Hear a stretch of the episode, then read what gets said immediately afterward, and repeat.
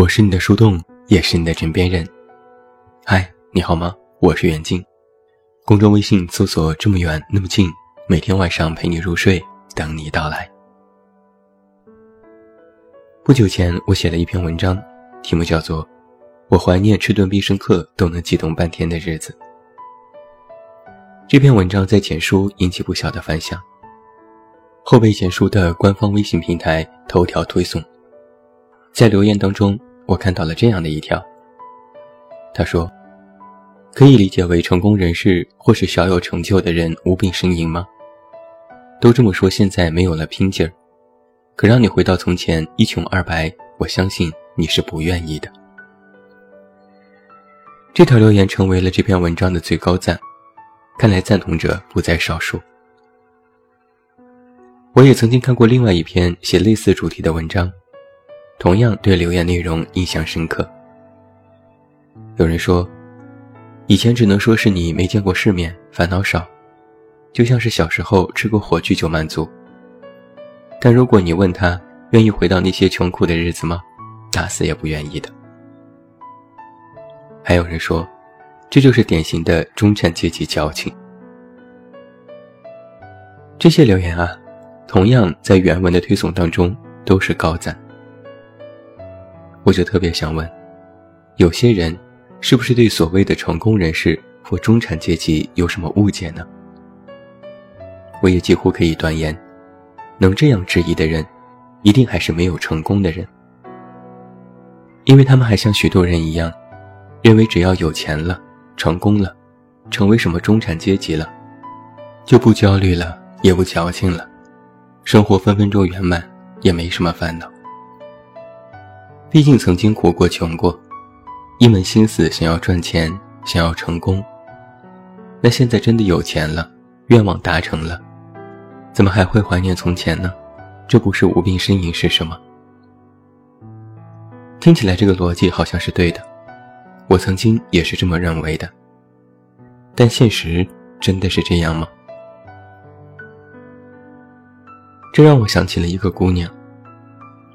我在上海工作的时候，认识了一个邻居，他住在我家楼下。我搬家那天动静太大，他好奇的来拜访，问我是否需要帮助。一来二去，我们便熟悉起来。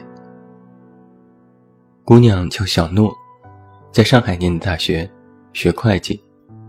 毕业之后就留在这里，成为一家外贸公司的出纳，那是二零一一年。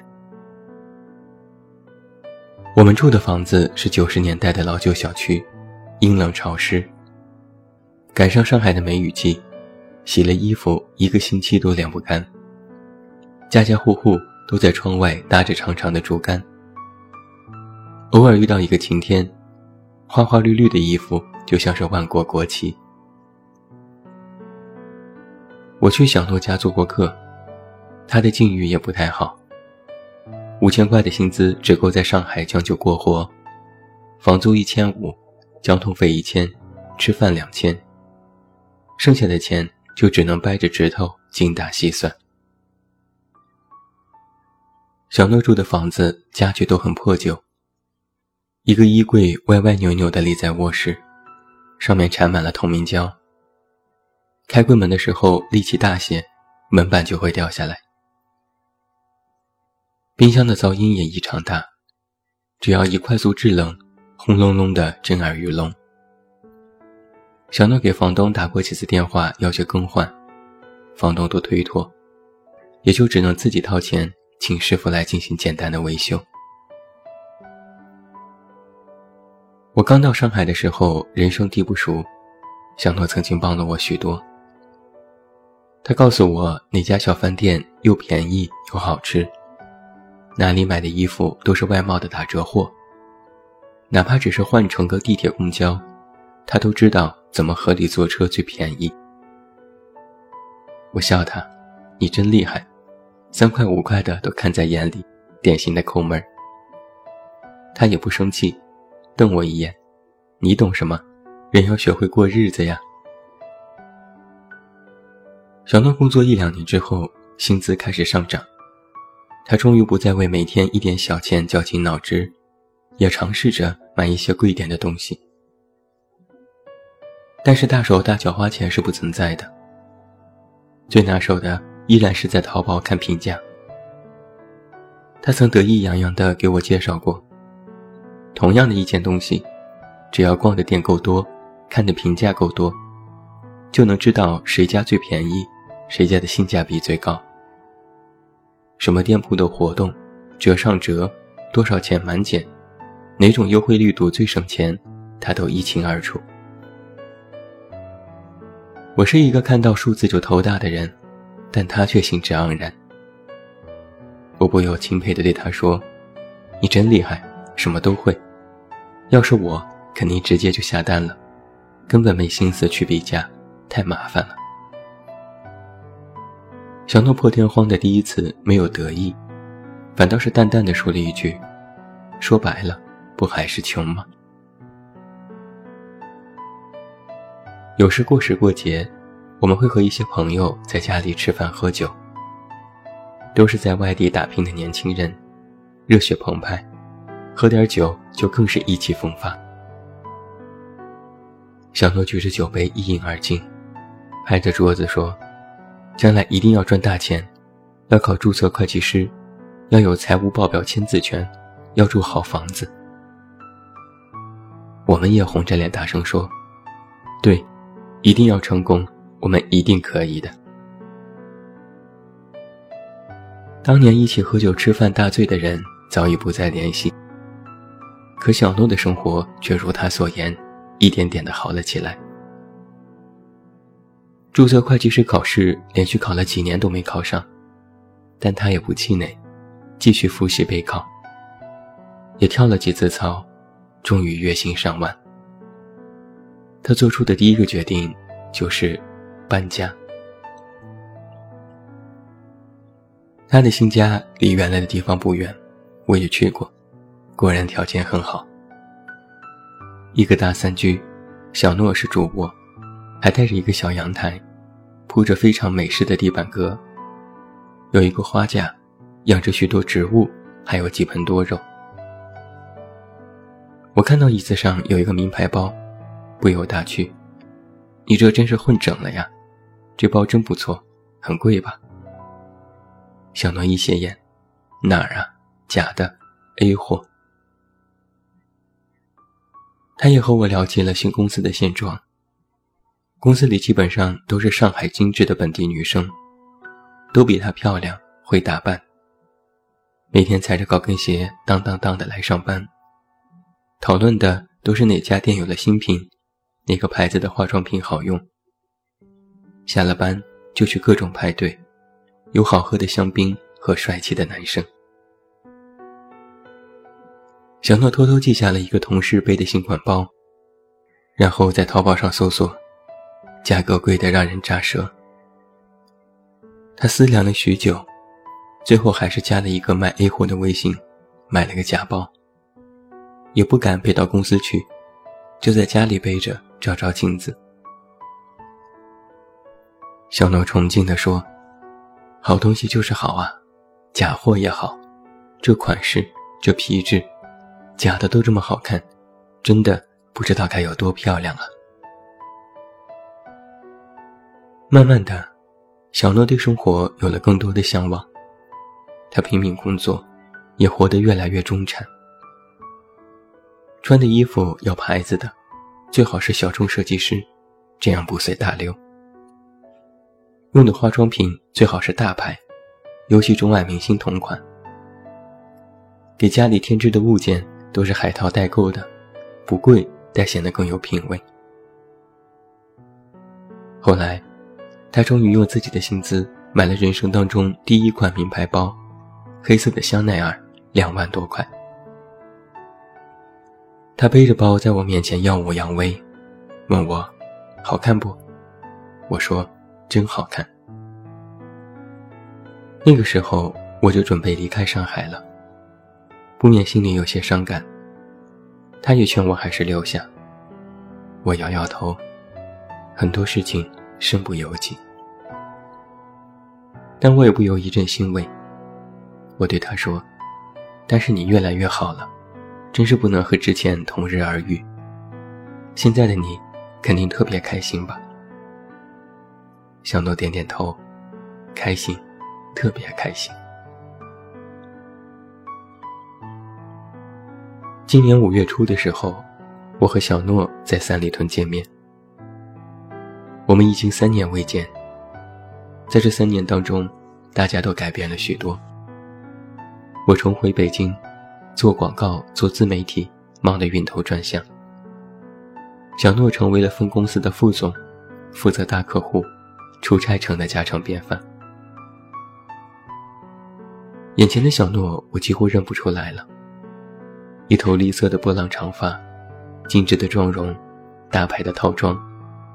脖子上戴的是蒂芙尼的项链，手上是卡地亚的钻戒，典型的都市白领女性。我们夸赞彼此的变化，他夸我越来越成功，我夸她越来越漂亮。他这次随大老总出差，住在三里屯的凯宾斯基饭店，还是大床套间，一晚房价要四千块。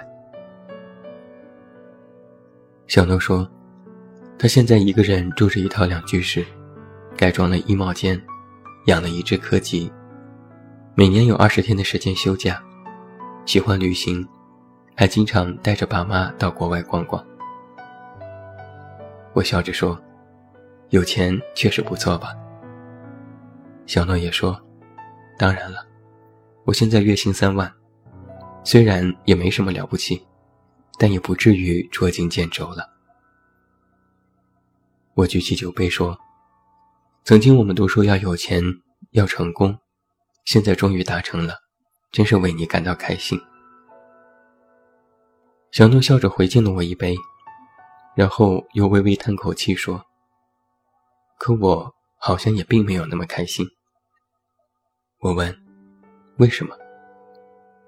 小诺说：“以前刚毕业的时候，想着努力工作，努力赚钱。”找个对象，想买名牌包，哪怕上个淘宝买了个便宜货，都觉得好高兴。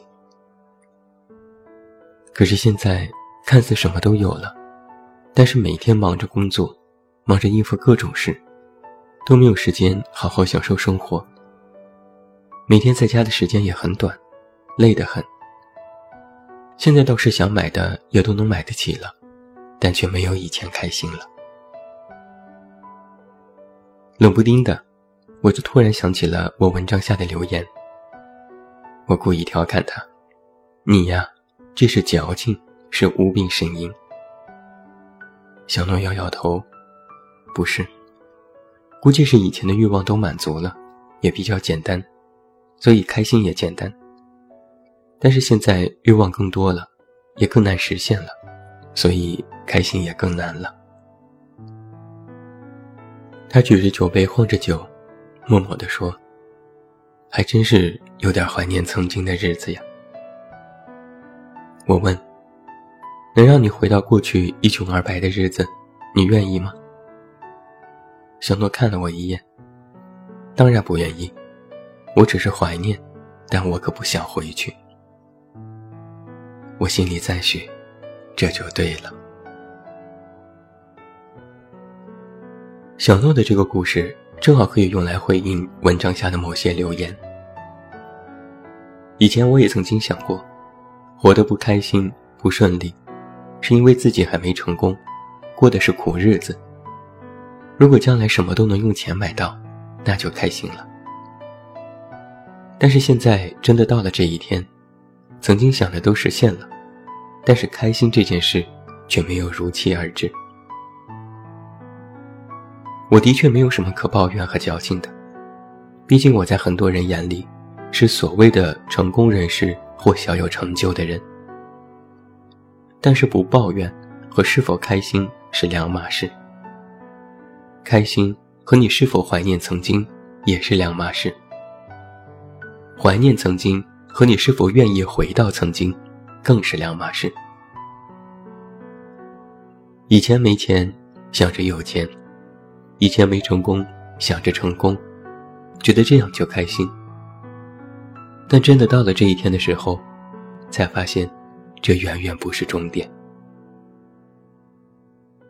拥有了曾经梦寐以求的，就会有新的烦恼、新的艰难、新的愿景、新的欲望。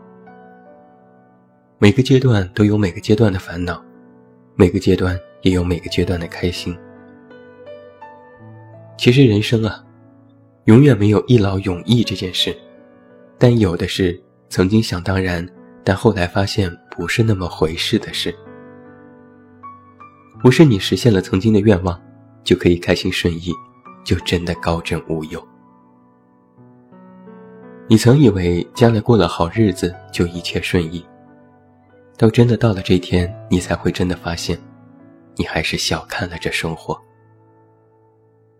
你会在前行的路上，不由自主地丢弃一些东西，有时甚至不自知。就像你怀念儿时的时光，想念曾经的某个玩具，但如果真的现在给你那些玩具，或者让你回到曾经，你愿意吗？就比如留言里问：“如让你回到曾经一穷二白的日子，你愿意吗？”坦白说，现在于我而言。玩具当然无用，我也当然不愿意回到过去。但这和我是否怀念没有关系。我们的怀念，是怀念过去的苦日子和没钱这么简单吗？很显然不是。你怀念儿时，怀念的不是真的某个玩具，而是怀念当初的青涩、单纯、天真。我怀念曾经。怀念不是过去没钱很穷，而是怀念当初的认真、执着、敢拼。有人就会有把质疑单纯的放在过去没钱的这种状态，动辄拿这些来反驳怀念。这不是他们的错，只是这件事，不到那个阶段，没有这种体会，的确没办法感同身受。怀念。